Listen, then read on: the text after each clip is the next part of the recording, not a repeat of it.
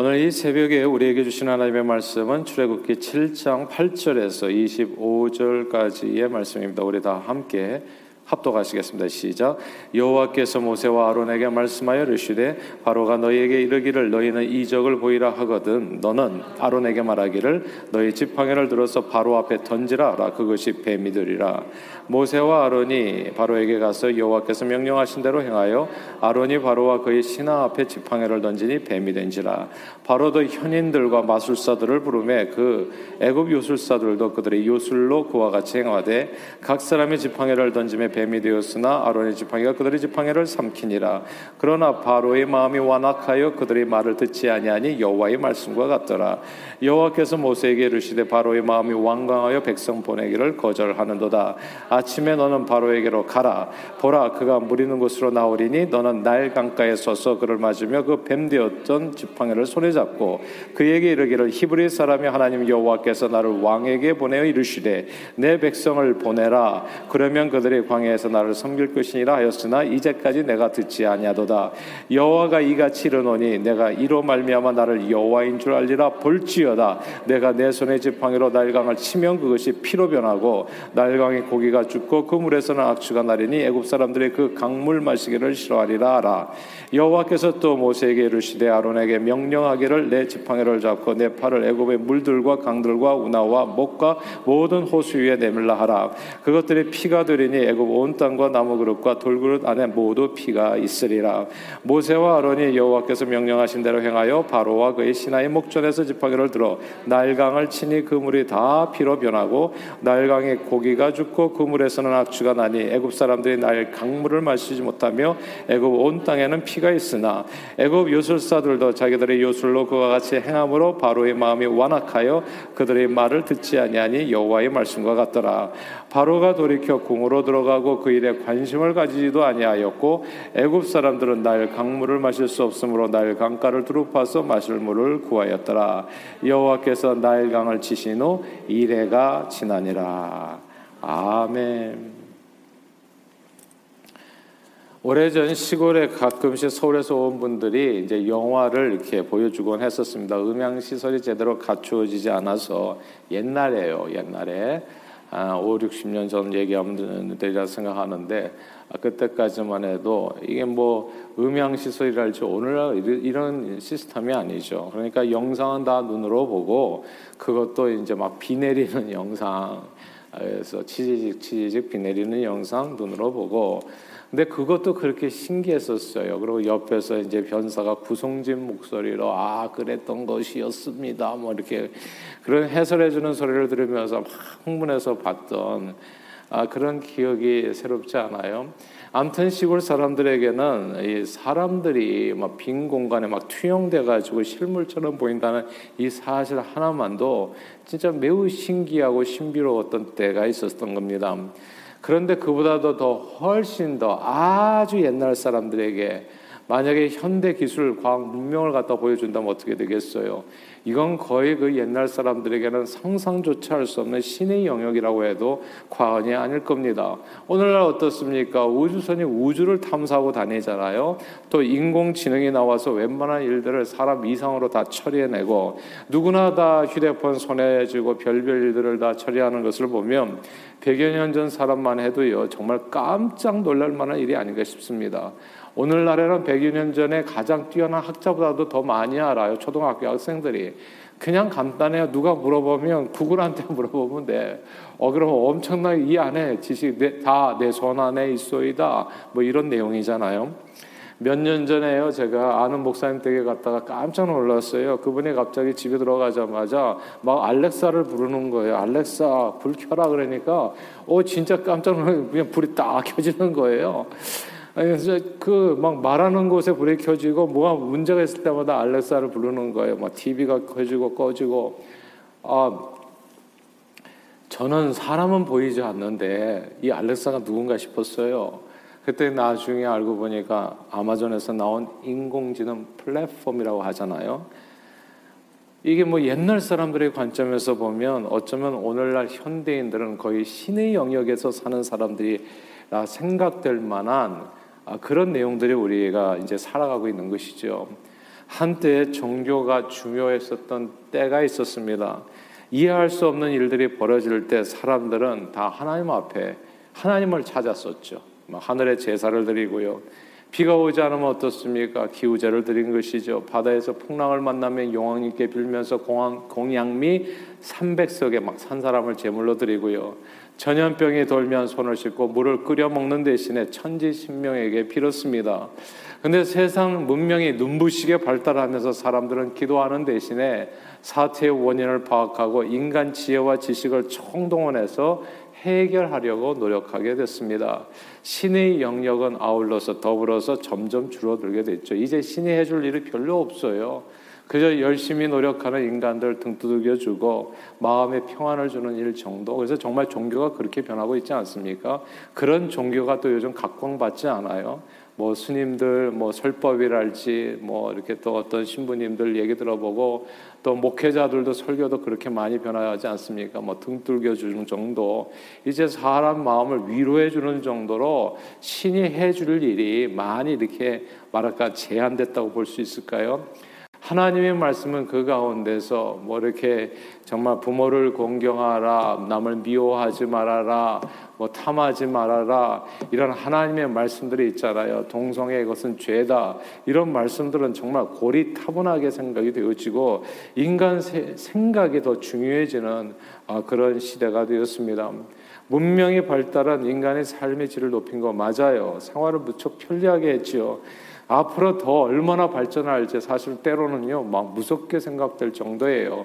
제가 1970년도에 무슨 만화책에 보면 그런 내용들 나왔거든요. 막 슈퍼컴퓨터 막 있고, 뭐그 컴퓨터가 뭐 세상을 지배하고, 1970년대에 어, 나왔던 만화 보면 뭐 이렇게 비행 접시 같은 게 뭐 하늘을 날아다니고 말이죠. 사람들이 다 자가용 비행기를 타고 날아다니고. 그게 만화였어요. 상상이었고, 그 이루어지지 않을 내용들. 아, 근데 요즘 뭐 드론이 뜨고 하니까 이게 상상 속의 나라가 아니에요. 예.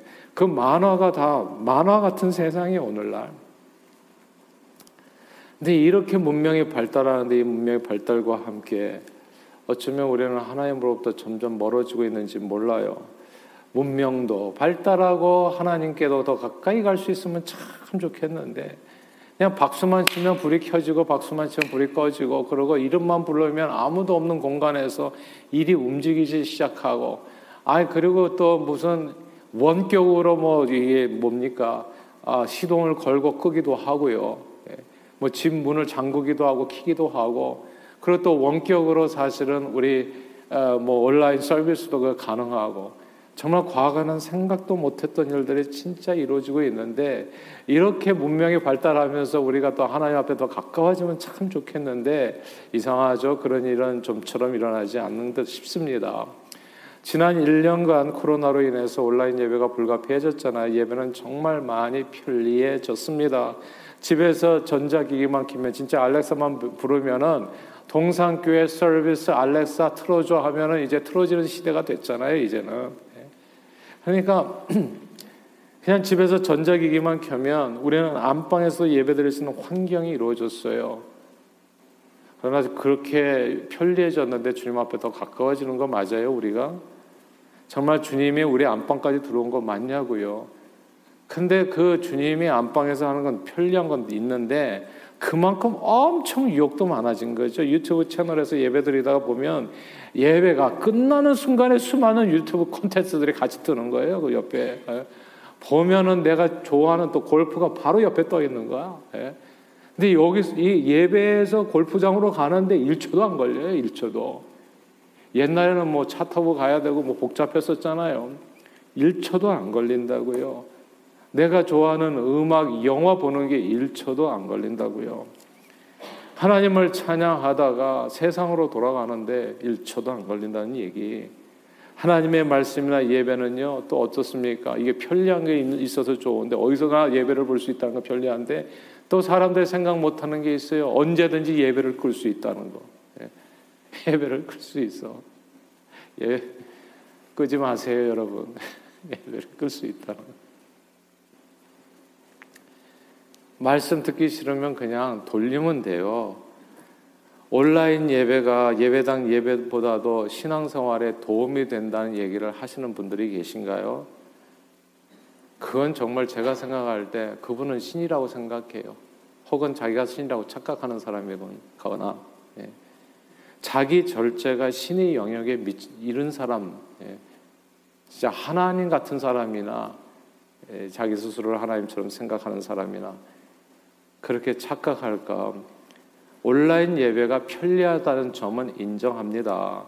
그러나 신앙생활에 더 도움이 된다는 말은 이 죄된 본성을 가진 유혹에 약한 인간의 실체를 생각할 때 거의 자기 기만에 가까운 말이 아닌가 생각이 돼요. 사람은 강하지 않아요. 유혹에 다 약해요. 기본적으로. 문명의 발달로 인간의 삶의 질은 높아지고 생활은 무척 편리해졌지만 우리는 점점 하나님의 말씀에서 멀어지고 있습니다. 사실 오늘 이 새벽 기도에만 봐도 제가 볼 때 뭐 20대는 아마 한 분도 안 계시지 않을까 싶어요. 20대가 가장 문명의 이기를 잘 활용하는 시대 시기예요. 그렇다고 20대가 지금 온라인상에서 지금 예배들이 얼마나 드릴지 한번 조사를 해봐야 되겠지만 정말 작을 겁니다. 온라인 예배가 분명히 편리하다는 점을 인정해요. 그러나 신앙생활에도 도움이 될까요? 문명의 발달로 인간 삶의 질은 높아지고 생활은 무척 편리해졌지만 우리는 점점 하나님의 말씀에서 멀어지고 있는지 모릅니다. 그게 바로 오늘 본문이에요. 애굽왕 바로와 애굽인들이 전능하신 하나님을 믿지 않아요. 이 사람들이 끝까지 안 믿습니다. 예, 보고도 믿지 않아요. 끝까지 그 앞에 굴복해서 예배하지 않습니다. 끝까지 아, 알면서도 왜 하나님의 말씀을 이토록 듣지 않는지 아, 그 결정적인 이유가 오늘 본문에 나와요. 이걸 꼭 우리가 기억해야 됩니다. 22절을 읽겠습니다. 7장 22절 시작. 애굽 요술사들도 자기들의 요술로 그와 같이 행함으로 바로의 마음이 우완악하여 그들의 말을 듣지 아니하니 여호와의 말씀과 같더라. 아멘. 애굽 요술사들도 자기들의 요술로 그와 같이 행하였다. 저는 이게 요술이라고 생각하지 않아요. 문명의 발달이라고 생각합니다. 근데 어떤 사람들에게는 진짜 아, 이렇게 문명이 발달하지 않은 사람들에게 옛날에 시골 사람들에게 서울 사람들의 기술은 마치 요술처럼 보였던 때가 있거든요. 근데 그게 과학 문명이거든요. 기술 발전이거든요. 근데 어떤 사람에게는 단순하게 과학 문명의 발달이 누군가에는 요술처럼 보이기도 하는 거예요. 너무나 놀라우니까 어떻게 저 철근 덩어리가 하늘을 나르냐고요. 뭐 요술처럼 보이는 거죠. 출애굽 시대에 애굽은 전 세계에서 가장 문명이 발달한 나라였습니다. 그들의 문명은 오늘날까지도 막 7대 불가사의 중 하나로 막 여겨질 정도로 그렇게 대단했던 겁니다. 저들 가운데는 현인들이 많았어요. 지혜로운 자가 적지 않았고 지식 많은 자 적지 않았고요. 다른 나라 사람들, 다른 약소국들이 볼 때 거의 신적인 능력을 발휘한 이건 진짜 요술이다. 마술이다. 어떻게 사람이 저럴 수가 있나? 그러니까 애굽의 요술사들이에요. 애굽에 그냥 다른 사람들이 볼 때는 그냥 기가 막히는 신의 영역에 이른 사람들이에요. 지팡이를 뱀으로 만들고 강물을 피로 변하게 하는 정말 요술 같은 일들을 갖다가 별로 어렵지 않게 해놓을 수 있는 인재들이 애굽에는 그토록 많았다는 겁니다. 하나님께서 하실 만한 놀라운 일들을 저들도 어느 정도 다 흉내낼 수 있었다는 거. 그들 속에서요, 바로는 거의 하나님처럼 됐습니다. 그냥 알렉사만 부르면 불이 꺼지고 켜지고 그 이상의 일들이 일어나잖아요. 그러니까 누가 하나님이에요, 여기서 도대체. 예. 거기서 우리가 믿는 신의 영역은 과연 어디에 있는 겁니까? 하나님은 자리는 어디에 있어요? 정말 그래요. 문명의 이익에 가까워진 가장 젊은 세대들이 가장 멀어요, 하나님으로부터. 이유는 많이 될 거예요. 교회 예배 나오지 않는 이유, 왜 신앙생활을 하지 않는 이유, 왜 교회를 떠나지 않는 수없이 많이 될 수 있을 거예요. 이것 때문에 저것 때문에 그러나 사실 거의 하나님처럼 살고 있어요, 다들. 하나님이 왜 필요한 거예요, 내 인생에? 몰라요, 바로는. 애굽의 술사들은 모른다고요. 하나님 왜 필요한지 자기네들 거의 하나님처럼 좀 살아가고 있으니까. 그러니까 그 속에서 바로는 신이 된 겁니다. 하나님을 전혀 두려워하지 않아요. 그냥 하나님하고 맞먹는, 아, 그까이 거 나도 할 수 있다. 뭐 이런, 이런 내용이에요. 애굽의 놀라운 문명과 그들의 재능이 저들의 마음을 가리워서 하나님을 몰라보게 합니다. 인간적인 능력이 저들의 마음을 완악하게 해서 하나님의 말씀을 듣지 않게 해요. 하나님이 왜 필요한지 몰라요. 한번 여러분들의 자녀들에게도 물어보세요. 왜 교회 안 오는지, 예? 왜 신앙생활 열심히 안 하는지, 하나님은 왜 필요한지, 필요를 몰라요. 너무나 요술 같은 일들이 지금 경험되고 있으니까 다 다 할 수 있을 것 같아. 내 손 안에 다 있으니까. 애굽은 당시 최강국이었고 최고로 잘 사는 나라였지만 그 모든 능력과 힘과 재능과 지혜가 하나님으로부터 멀어지게 했습니다. 그런데요, 하나님을 모르는 백성은 미래가 없어요. 하나님을 모르는 문명은 사상 누구에게 불과합니다. 정말 창수가 나고 풍랑이 몰아치면은 다 무너지는 집이에요. 마치 바벨 탑처럼 한순간에 허물어지는 신기루가 됩니다. 하나님을 하나님을 잊고 하나님의 말씀을 듣지 않았던 한때 최고 문명국 애굽은 하나님께서 내리신 열 가지 재앙으로요 완전히 탈탈 털리게 됩니다. 이때 털린 애굽은 계속 내리막길을 걷다가 오늘날까지 탁월한 나라가 되지 못하잖아요. 오늘날 같이 이렇게 발달한 이런 시대에 진짜 코로나를 피해 가지고 우리가 다 도망 다니고 있잖아요, 사실은. 이런 일들을 통해서 하나님께서 주시는 메시지를 꼭 기억할 필요가 있습니다. 사람은 하나님이 아니에요. 하나님처럼 돼가 가지고 하나님을 잊으면 사람에게는 희망이 없다는 거. 남녀노소가 우리들 뿐만 아니라 우리 자녀 세대도 반드시 알아야 될 거예요. 하나님을 잊으면 너에게 미래가 없는 거다. 진짜 영혼 탈탈 털린다. 예. 그리고 결코 탁월하게 되지를 못한다. 성경은 여호와께서 집을 세우지 아니하시면 세우는 자의 수고가 헛되며 여호와께서 성을 지키지 아니하시면 파수꾼의 깨어 있음이 헛되도다. 너희가 일찍 일어나고 늦게 누우며 열심히 일해서 수고의 떡이 돈 벌어서 먹고 사는 게 다 헛되다 말씀했습니다. 오늘 본문에서 애굽의 탁월한 과학 기술자들이요. 보세요. 애굽의 요술사들이라고 불리는 점을 주목할 필요가 있습니다. 이 사람들이 과학자들이에요, 사실은. 현인들. 근데 여기 오늘 성경은 번역이 뭐냐면 요술사라고 얘기하는 거예요. 그게 다 요술이고 사람 홀리는 일이라고요. 다른 말로 하나님 없는 과학 기술은 다 요술이 됩니다. 하나님을 떠나게 하는 요술이 되는 요망한 기술이 된다는 뜻이에요. 하나님을 떠나게 하는 인간의 문명과 재능과 지혜와 힘은 모든 세상에서 가장 어리석은 요망한 기술, 패망의 길이 됩니다.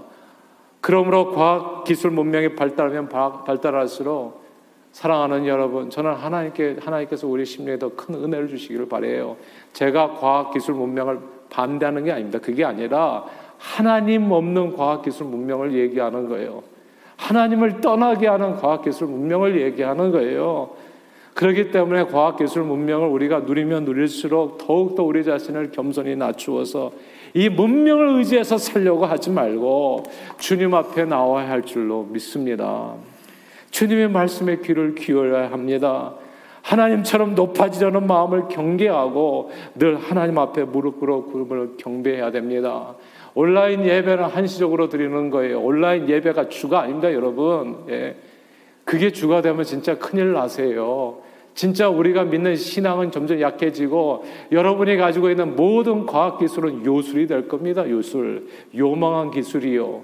하나님을 잃어버리게 하는 그러니까 우리가 지금 중고등도 오픈하고 우리 청년들도 오픈하고 자꾸 격려하는 이유는 딴 게 아닙니다. 그렇게 신앙이 생기는 게 아니기 때문에 그래요. 그러니까 요망한 기술이 되어졌을 때 결국 하나님을 떠나게 되는 거거든요. 코로나로 인해서 우리는 정말 편리하게 예배하는 시대를 맞이했습니다.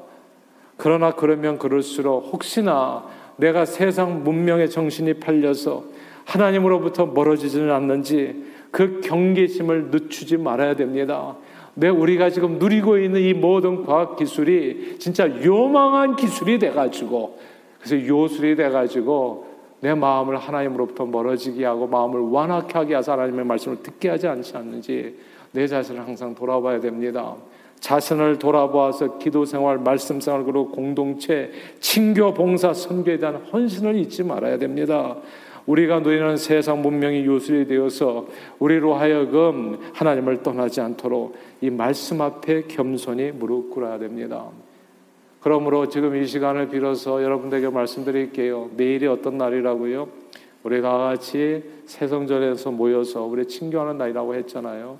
자꾸 격려해 드리는 겁니다. 너무 두려워하지 마시고 조심하면 되잖아요. 세상에 나가 보니까 이미 다 모이고 있어요. 근데 교회에서만 모이는 것만 이게 이렇게 된다는 게 되게 이상하지 않아요, 여러분? 과학 기술이 발달하면 발달할수록 희한해요, 사람들은. 그냥 그것을 의지해서 하나님을 떠나는 뭐라 그럴까요? 변명이 되나요? 그것이 그것이 이유가 되나요? 그래서 자칫 잘못하면 우리가 우리에게 이렇게 편리하게 해주는 이 모든 좋은 기술들이 다 요술이 될 수 있다는 거. 기술을 요술로 만들지 마세요. 기술이 요술이 되는 그 이유는 하나님을 떠난 모든 기술은 요술이 됩니다. 그리고 무너지는 기술이 돼요. 나중에 그 무슨 희망이 없다고요. 그러므로 성령님께서 항상 저와 여러분들의 심령을 도와서 주님의 말씀을 듣고 순종케 하심으로 이 현란한 세상 문명에 시간과 정신을 빼앗기지 않고 그 가운데서도 정말 깨어 기도하라 말씀하시잖아요. 오늘도 주님을 예배하는 생명의 길 걷게 해 주시기를 주님의 이름으로 축원합니다. 기도하겠, 기도하겠습니다. 하나님 아버지 무한으로 발전하는 세상 문명 속에서 현재 우리는 많은 시간과 재능과 힘을 세상 문명을 익히고 사용하는 데 쓰고 있습니다. 이게 어떻게 보면 하나님의 말씀과 경쟁이기도 해요.